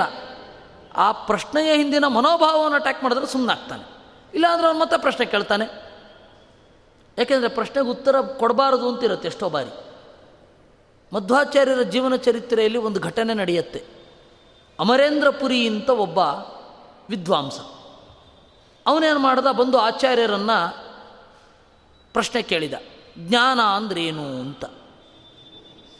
ಏನು ಉತ್ತರ ಕೊಡೋದು? ಯಾಕೆ ಅಂದರೆ ಜ್ಞಾನ ಅಂದ್ರೇನು ಇತ್ಯಾದಿಗಳಿಗೆಲ್ಲ ಉತ್ತರ ಕೊಡಲಿಕ್ಕೆ ಆಗಲ್ಲ. ಯಾಕೆ ಗೊತ್ತಾ? ನಿಮ್ಮ ಹೆಸರೇನು ಅಂದರೆ ಉತ್ತರ ಕೊಡ್ಬೋದು. ಹೆಸರು ಅಂದರೆ ಏನು? ಏನು ಅಂದರೆ ಏನು ಅಂದರೆ ಏನು ಉತ್ತರ ಕೊಡ್ತೀರಾ ನೀವು? ಇದನ್ನು ಪ್ರಶ್ನೆ ಹಾಕುವವ ಸೋಲಿಸಬೇಕು ಅಂತ ಬಂದಿದ್ದಾನೆ ಅಂತ ನಿಶ್ಚಯ. ಅದಕ್ಕೆ ಆಚಾರ್ಯರೇನು ಹೇಳಿದ್ರು? ಜ್ಞಾನ ಅಂದರೆ ನಿನಗೆ ಗೊತ್ತಾಗತ್ತೋ ಗೊತ್ತಾಗಲ್ವೋ? ಜ್ಞಾನದ ಬಗ್ಗೆ ಜ್ಞಾನ ಇದ್ದರೆ ಈ ಪ್ರಶ್ನೆಗೆ ಉತ್ತರ ಕೊಡಬೇಕಾಗಿಲ್ಲ. ಜ್ಞಾನದ ಬಗ್ಗೆ ಜ್ಞಾನ ಇದ್ದರೆ ಜ್ಞಾನ ಇಲ್ಲ ಅಂದರೆ ಉತ್ತರ ಕೊಟ್ಟು ಪ್ರಯೋಜನ ಇಲ್ಲ ಅಂದರು. ಜ್ಞಾನ ಅಂದ್ರೆ ಏನು ಅಂತ ಗೊತ್ತಿದ್ದರೆ ಪ್ರಶ್ನೆಗೆ ಉತ್ತರ ಕೊಡಬೇಕಾಗಿಲ್ಲ. ನಿನಗೆ ಗೊತ್ತಲ್ಲ. ಜ್ಞಾನ ಅಂದ್ರೇನು ಅಂತ ನನಗೆ ಗೊತ್ತಿಲ್ಲ ಅಂದರೆ ಪ್ರಶ್ನೆಗೆ ಉತ್ತರ ಕೊಟ್ಟು ಪ್ರಯೋಜನ ಇಲ್ಲ. ಹೇಗೂ ಗೊತ್ತಾಗಲ್ಲ ನಿನಗೆ. ಅದನ್ನೇ ಅಂದರೆ ನೀವು ಪ್ರಶ್ನೆ ಕೇಳಬೇಕಾದಾಗ ಪ್ರಶ್ನೆಯ ಹಿಂದೆ ಏನು ಉದ್ದೇಶ ಇರುತ್ತೆ, ಅದನ್ನು ಅಟ್ಯಾಕ್ ಮಾಡಬೇಕಾಗತ್ತೆ ಕೆಲವೊಮ್ಮೆ. ಅದಕ್ಕೆ ರಾಮಚಂದ್ರ ಐದಕ್ಕೆ ಉತ್ತರ ಕೊಡಲಿಲ್ಲ. ಆದರೆ ನಾವಿಲ್ಲಿ ಉತ್ತರ ಕೊಡಬೇಕಲ್ವಾ? ಫಸ್ಟ್ ಆಫ್ ಆಲ್ ಶ್ರಾದ್ದ ಮಾಡೋದು ಈ ಪ್ರೇತಾತ್ಮ ತಿಂತಾನೆ ಅಂತ ಭಾವನೆಯಲ್ಲೇ ಅಲ್ಲ. ಪಿತೃದೇವತೆಗಳ ಆರಾಧನೆ ಅಂತ ಅಷ್ಟೆ. ಇದು ನಾಮ ಪ್ರತೀಕ. ಒಂದು ಹೆಸರಿರುತ್ತೆ, ರಾಮರಾವ್. ರಾಮರಾವ್ ಅನ್ನುವ ಹೆಸರಿನ ಪ್ರತೀಕದಲ್ಲಿ ವಸುರುದ್ರರ ಆರಾಧನೆ, ವಸುರುದ್ರಾದಿತ್ಯರ ಆರಾಧನೆ ಅಷ್ಟೇ. ಒಂದು ವರ್ಷದ ತನಕ ಮಾತ್ರ ಜೀವವನ್ನು ಉದ್ದೇಶಿಸಿ ಮಾಡತಕ್ಕಂತಹ ಶ್ರಾದ್ದಗಳು. ಒಂದು ವರ್ಷ, ಸತ್ತ ಒಂದು ವರ್ಷ.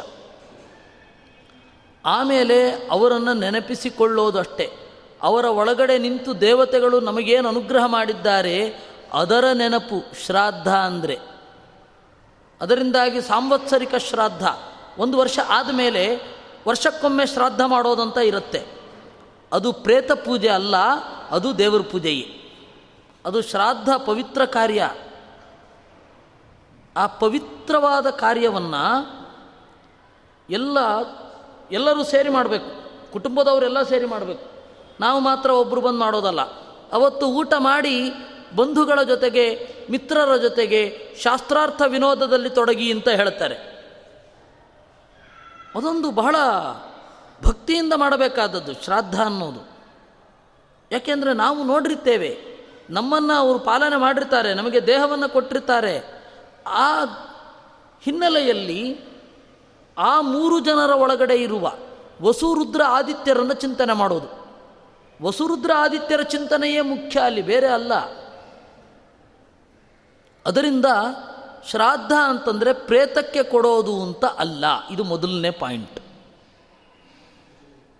ಎರಡನೆಯ ಪಾಯಿಂಟು, ನಾವು ಅನ್ನವನ್ನು ಅಥವಾ ಗೋದಾನ ಮಾಡೋದು ಇದರ ಪುಣ್ಯ ಅಲ್ಲಿಗೆ ಹೋಗುತ್ತೆ ಅಂತಷ್ಟೇ. ಗರುಡ ಪುರಾಣದಲ್ಲಿ ಮತ್ತು ಈ ಅನುಶಾಸನ ಪರ್ವದಲ್ಲಿ ಈ ಮಾತು ಬಂದಿದೆ. ಅವನು ಕೇಳ್ತಾನೆ, ಧರ್ಮರಾಜ, ನಾವು ಯಾರಿಗೆ ದಾನ ಕೊಟ್ಟಿರ್ತೇವಲ್ಲ?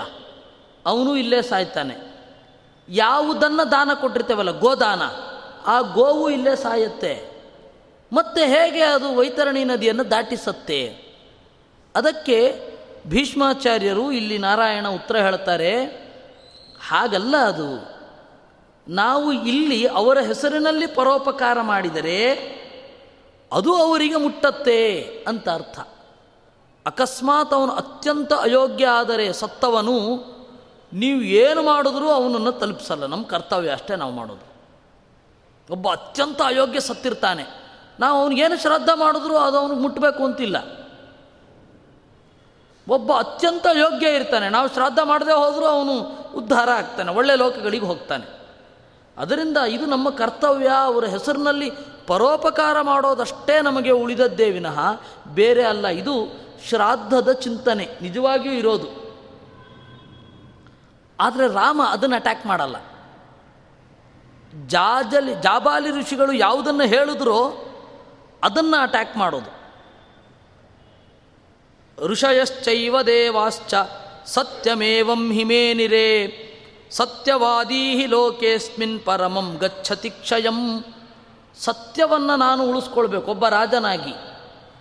ನಾನು ಅಪ್ಪ, ನಾನು ಕಾಡಿಗೆ ಹೋಗ್ತೇನೆ, ಹದಿನಾಲ್ಕು ವರ್ಷ ಇರ್ತೇನೆ ಅಂತ ಮಾತು ಕೊಟ್ಟು, ಈಗ ಅದನ್ನು ಮಾಡದೆ ಹೋದರೆ ನಾಳೆ ಪ್ರಜಾಪಾಲನೆಯಲ್ಲೂ ಹೀಗೆ ಮಾಡಬಹುದು ಅಂತಿರುತ್ತಲ್ವ?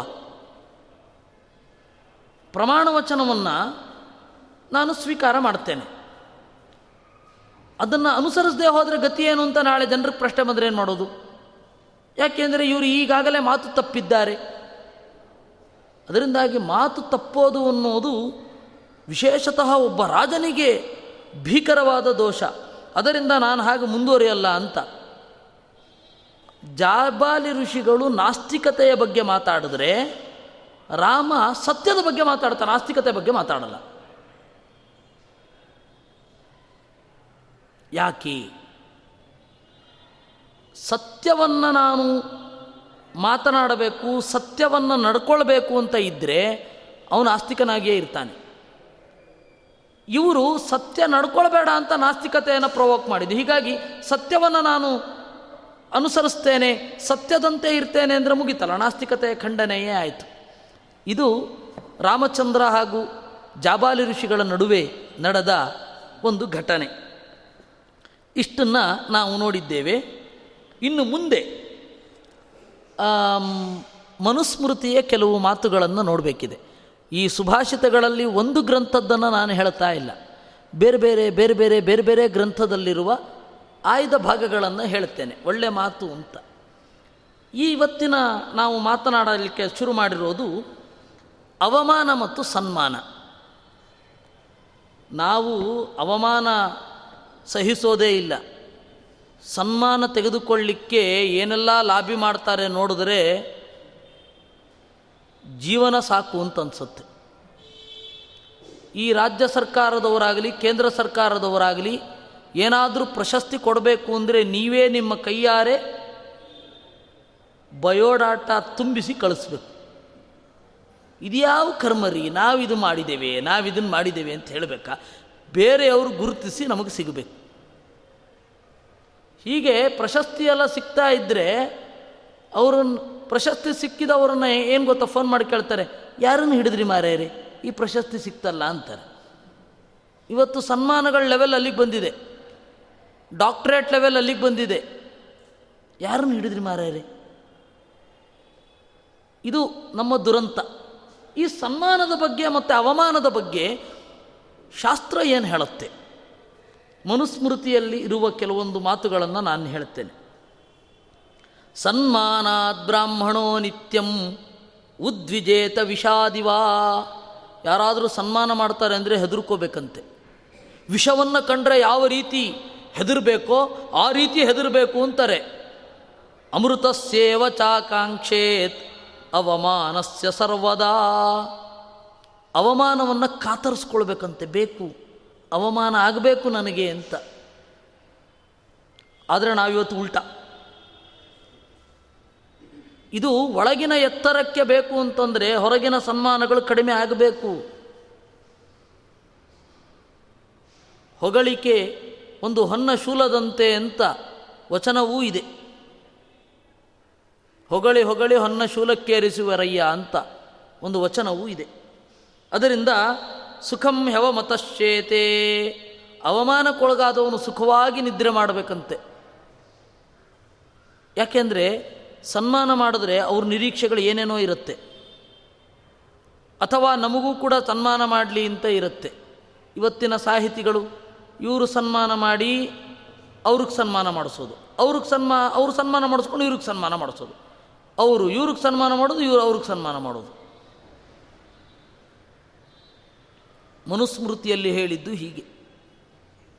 ಒಬ್ಬ ಸಾಧನೆಯ ದಾರಿಯಲ್ಲಿರುವವನು ಸನ್ಮಾನವನ್ನು ಬಯಸಬಾರದು, ಅವಮಾನವನ್ನು ಕಾತರಿಸಬೇಕು. ಯಾಕೆ ಈ ರೀತಿ ಹೇಳ್ತಾರೆ? ಹಾಗಾದರೆ ಸನ್ಮಾನಕ್ಕೆ ಒಳಗಾಗೋದೇ ತಪ್ಪೇ?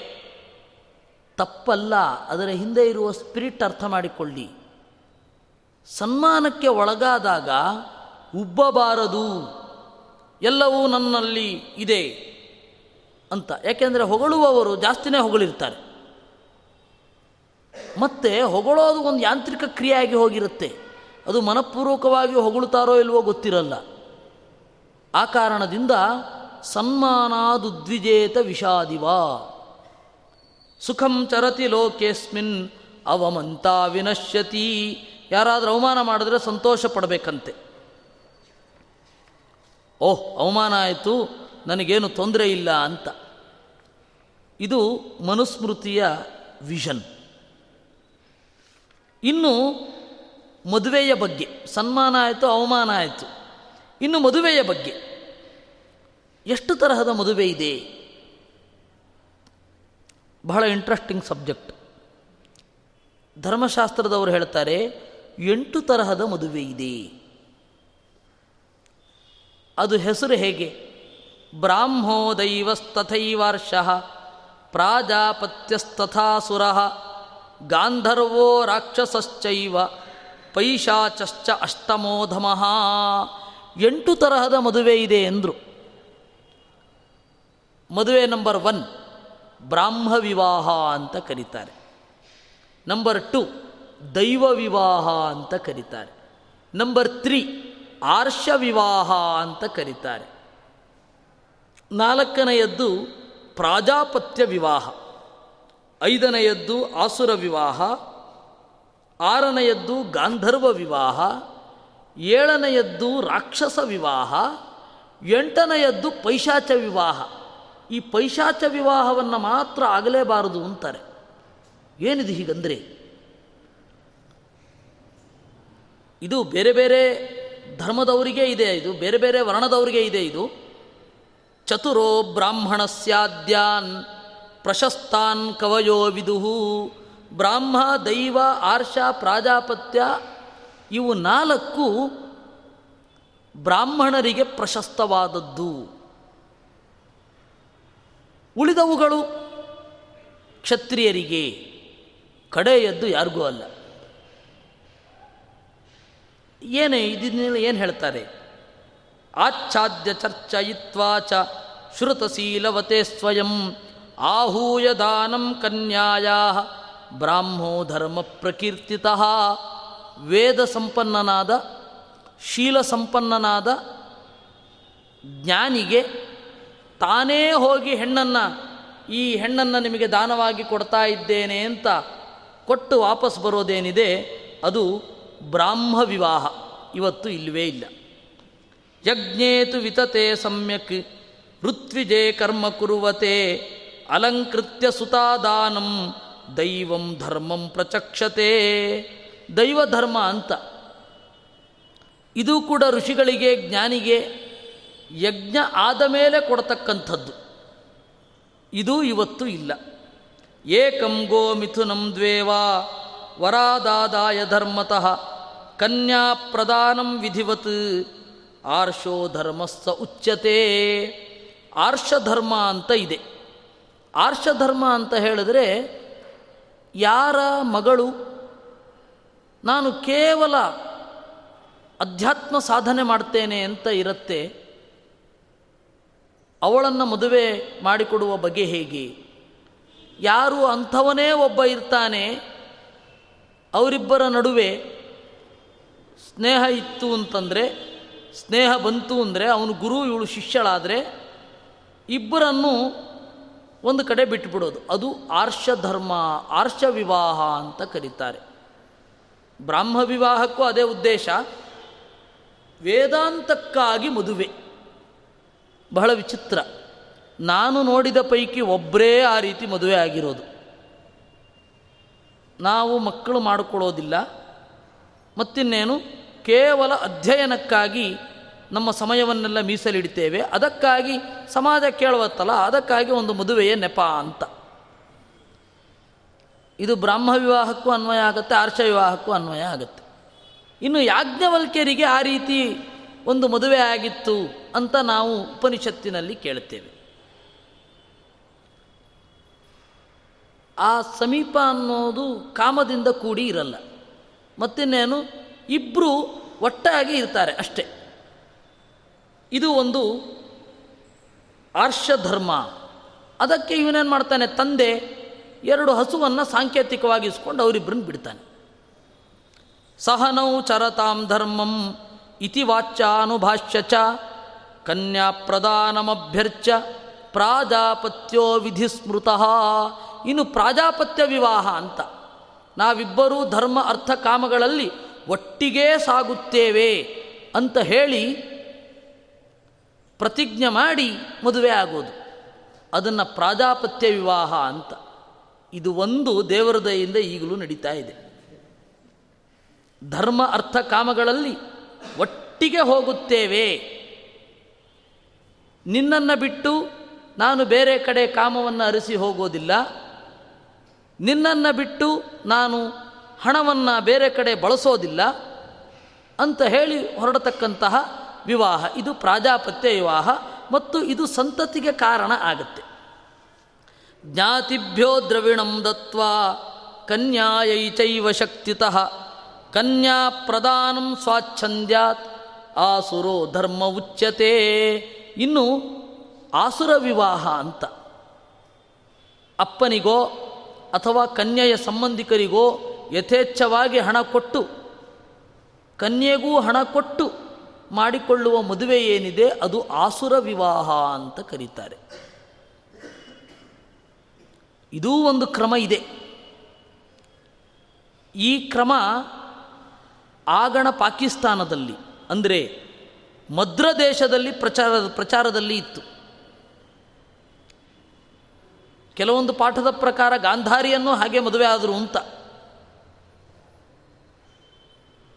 ಭೀಷ್ಮ ಯಥೇಚ್ಛವಾಗಿ ಶಲ್ಯನಿಗೆ ವಧು ದಕ್ಷಿಣೆಯನ್ನು ಕೊಟ್ಟು ಮಾದ್ರಿಯನ್ನು ಮದುವೆಯಾಗುವ ಪ್ರಸಂಗ ಮಹಾಭಾರತದಲ್ಲಿ ಇದೆ. ಇದು ಆಸುರ ವಿವಾಹ ಅಂತ. ಇಚ್ಛನ್ಯಾನ್ಯೋನ್ಯ ಸಂಯೋಗ. ಇಚ್ಛಯಾನ್ಯೋನ್ಯ ಸಂಯೋಗ.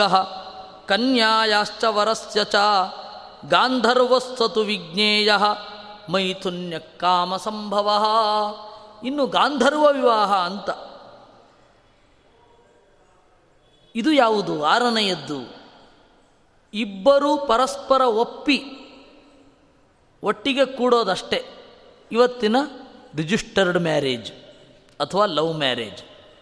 ಅದು ರಾಕ್ಷ, ಇದು ಗಾಂಧರ್ವ ವಿವಾಹ. ಇನ್ನು ಹತ್ವಾ ಛಿತ್ವಾ ಚ ಭಿತ್ವಾ ಚ ಮೃದತೀಂ ಗೃಹಾತ್. ಪ್ರಸಶ್ಚ ಕನ್ಯಾಹರಣಂ. ರಾಕ್ಷಸೋ ವಿಧಿರುಚ್ಯತೆ. ಇನ್ನು ರಾಕ್ಷಸ ವಿವಾಹ ಯಾವುದು? ಬಂಧುಗಳನ್ನೆಲ್ಲ ಹೊಡೆದೋ, ಕೊಂದೋ? ಹೆಣ್ಣು ಅಳ್ತಾ ಇರಬೇಕಾದ್ರೆ ಬಲಾತ್ಕಾರವಾಗಿ ಎತ್ಕೊಂಡು ಹೋಗಿ ಮದುವೆ ಮಾಡೋದಿದೆಯಲ್ಲ? ಅದನ್ನು ರಾಕ್ಷಸ ವಿವಾಹ ಅಂತ ಕರೀತಾರೆ. ಸುಪ್ತಾಂ ಮತ್ತಾಂ ಪ್ರಮತ್ತಾಂ ವಾ ರಹೋ ಯತ್ರೋಪಗಚ್ಚತಿ ಸಪಾಪಿಷ್ಠೋ ವಿವಾಹಾನಾಂ ಪೈಶಾಚಾಷ್ಟಮೋಧಮಃ ಅವಳು ಒಂದೋ ಮಲಗಿರ್ತಾಳೆ. ಅಥವಾ ಮಾದಕ ಪಾನೀಯವನ್ನು ಕೊಟ್ಟು ಅವಳ ಪ್ರಜ್ಞೆ ತಪ್ಪಿಸಿರ್ತಾರೆ ಅಥವಾ ಅವಳು ಎಚ್ಚರ ತಪ್ಪಿರ್ತಾಳೆ. ಅಂತಹ ಸಂದರ್ಭದಲ್ಲಿ ಆಗುವ ಮದುವೆ ಇದೆಯಲ್ಲ, ಅದನ್ನು ಪೈಶಾಚ ವಿವಾಹ ಅಂತ ಕರೀತಾರೆ. ವಿವಾಹಗಳಲ್ಲಿ ಅತ್ಯಂತ ಅಧಮವಾದದ್ದು. ಈ ರೀತಿ ಎಂಟು ತರಹದ ಮದುವೆಯನ್ನು ಗುರುತಿಸಿದ್ದಾರೆ. ಎಂಟು ತರಹದ ಮದುವೆ. ನಾವು ತಂದೆ ತಾಯಿಗಳು ಒಪ್ಪಿ ಕೊಟ್ಟದ್ದನ್ನು ಸ್ವೀಕರಿಸಿದರೆ ಒಳ್ಳೆಯದು ಉಳಿದದ್ರ ಬಗ್ಗೆ ನಾವು ಹೇಳಲಿಕ್ಕಾಗಲ್ಲ. ಹೀಗೆ ಮನುಸ್ಮೃತಿಯಲ್ಲಿರುವ ಎಂಟು ತರಹದ ಮದುವೆಗಳು. ಇನ್ನು ಅಧರ್ಮ ಒಬ್ಬರು ಮಾಡ್ತಾರೆ. ಅಧರ್ಮ ಮಾಡಿದ ಕೂಡಲೇ ಅವರಿಗೆ ಫಲ ಸಿಗಲ್ಲ. ಯಾಕೆ? ಅದು ಮಾಡಿದ್ದು ತಪ್ಪು ಅಂತಾದರೆ ಕೂಡಲೇ ಫಲ ಬರಬೇಕಲ್ವಾ? ಅಂತ ಕೇಳಿದರೆ ಮನುಸ್ಮೃತಿಯಲ್ಲಿ ಒಂದು ಮಾತಿದೆ. ನಾವು ಮದುವೆಯ ಬಗ್ಗೆ, ಎಂಟು ಮದುವೆಯ ಬಗ್ಗೆ ತಿಳಿದುಕೊಂಡು ಮುಂದೆ ಹೋಗ್ತಾ ಇದ್ದೀವಿ. ನಾ ಧರ್ಮಶ್ಚರಿತೋ ಲೋಕೆ ಸದ್ಯ ಫಲತಿ ಗೌರಿವ ಶನೈರಾವರ್ತಮಾನಸ್ತು ಕರ್ತೃಮೂಲಾನಿ ಕೃಂತತಿ ಅಧರ್ಮವನ್ನು ಒಮ್ಮೆ ಮಾಡಿದ ಕೂಡಲೇ ಫಲ ಸಿಕ್ಬಿಡೋದಿಲ್ಲ. ಸದ್ಯ ಫಲತಿ ಗೌರಿವಾ ಹಸು ನಿಧಾನವಾಗಿ ಗಬ್ಬವನ್ನು ಧರಿಸಿ ನಿಧಾನವಾಗಿ ಅದು ಕರುವನ್ನು ಹಾಕತ್ತೆ. ಆದರೆ ಹಾಕಿದ ಕೂಡಲೇ ಫಲ ಸಿಗತ್ತೆ. ಹಾಕಿದ ಕೂಡಲೇ, ಅಂದರೆ ಹಸು ಕರುವನ್ನು ಹಾಕಿದ ಕೂಡಲೇ ಹಾಲನ್ನು ಬಳಸಬಹುದು. ಆ ತರಹ ಅಧರ್ಮವನ್ನು ಮಾಡಿದ ಕೂಡಲೇ ಫಲ ದೊರೆಯೋದಿಲ್ಲ. ಅದು ಅಭ್ಯಾಸ ಆಗಲಿಕ್ಕೆ ಶುರು ಆಗುತ್ತೆ. ಒಂದು ಸರ್ತಿ ಅಧರ್ಮ ಮಾಡಿದ ಕ್ರಮೇಣ ಅಧರ್ಮದ ಅಭ್ಯಾಸ ಆಯಿತು. ಅಭ್ಯಾಸ ಆಗಿ ಆಗಿ ಆಗಿ ಆಗಿ ಅವನು ಕೆಳಗಡೆ ಬೀಳ್ತಾನೆ. ಅದರಿಂದ ಅಧರ್ಮವನ್ನು ಮಾಡಲಿಕ್ಕೆ ಹೋಗಬಾರದು. ಮಾಡುವ ಮೊದಲು ಬಹಳ ಯೋಚನೆ ಮಾಡಬೇಕಾಗತ್ತೆ ಅಂತ ಹೇಳ್ತಾರೆ. ಆಮೇಲೆ ಯಾರಿಗೆ ಗೌರವ ಕೊಡಬೇಕು? ಮನುಸ್ಮೃತಿ ಹೇಳೋದು. ಯಾರಿಗೆ ಗೌರವ ಕೊಡಬೇಕು? ಮತ್ತು ಒಬ್ಬರಿಗೆ ಗೌರವ ಕೊಡ್ತೀವಿ ಅಂತಾದರೆ ಯಾವ ಕಾರಣಕ್ಕೆ ಕೊಟ್ಟಿರ್ತೇವೆ? ಆ ಗೌರವ ಕೊಡೋದರಲ್ಲಿ ಹೈರಾರ್ಕಿ ಇದೆ. ಅದನ್ನು ಮನುಸ್ಮೃತಿ ಹೇಳುತ್ತೆ. ಈ ಮಾತನ್ನು ಮಧ್ವರು ಕೂಡ ಗೀತಾ ಭಾಷ್ಯದಲ್ಲಿ ಕೋಟ್ ಮಾಡಿದ್ದಾರೆ. ವಿತ್ತಂ ಬಂಧುರ್ವಯಕ್ಕರಮ ವಿದ್ಯಾ ಚೈವತು ಪಂಚಮಿ, ಏತಾನಿ ಮಾನ್ಯಸ್ಥಾನಾನಿ, ಗರೀಯೋ ಹಿ ಉತ್ತರೋತ್ತರಂ.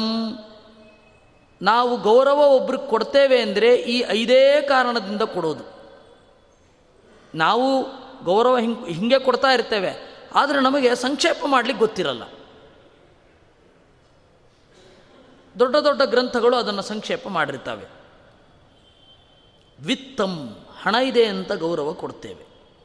ಬಂಧು ಒಳ್ಳೆ ಬಂಧುಗಳಿದೆ, ಒಳ್ಳೆ ಇನ್ಫ್ಲೂಯೆನ್ಷಿಯಲ್ ಎಲ್ಲ ಇನ್ಫ್ಲು ಬಹಳ ಉನ್ನತ ಜನರೆಲ್ಲ ಇವನ ಬಂಧುಗಳು ಅನ್ನೋ ದೃಷ್ಟಿಯಿಂದ ಗೌರವ ಕೊಡ್ತಾ ಇರ್ತೇವೆ.